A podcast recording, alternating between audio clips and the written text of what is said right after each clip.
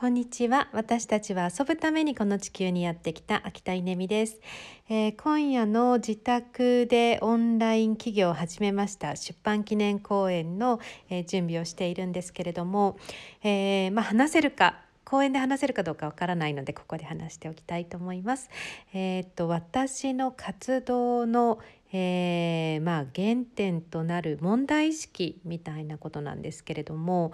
うんどんな問題意識があるかというと,、えー、っとまあ、今から10年前ぐらい私は女性活躍推進っていうテーマで、まあ、結構ガンガンやってたんですよね。えー、まあ、ビジネスもそうだしうんなんかこうねあのボランティア活動もそうなんですけど女性が社会で活躍することっていうことをテーマにうん迷いがなかった時期があるんですよね。で、えー、だけどもあることがきっかけで迷いだらけになっちゃったんです。でそれは何かっていうと実際に活躍していると言われる女性たち、えーと、社内の社内法に乗ってているような女性たち、えー、そういう人たちとすごく交流する機会が増えてうん、まあ、プライベートな話をするっていう機会も増えた頃に、まあ、みんながですね、まあ、ちょっとお酒が飲んだりすると泣き始めたりするんですよね。でそれは何かっていうと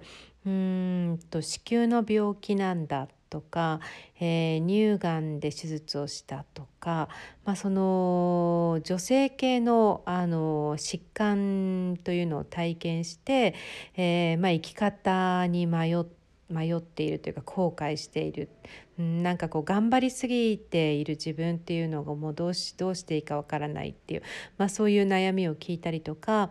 うん、あと40という年が見えてきた年齢が見えてきた時に、えー、私は何もこの世界に残せなかった、まあ、つまりあの結婚もしていない子供もいない、えー、子供を産む人生だったはずなのにっていうなんかそういうですね悩みをあの切実な悩みをこうね聞く機会が増えた時に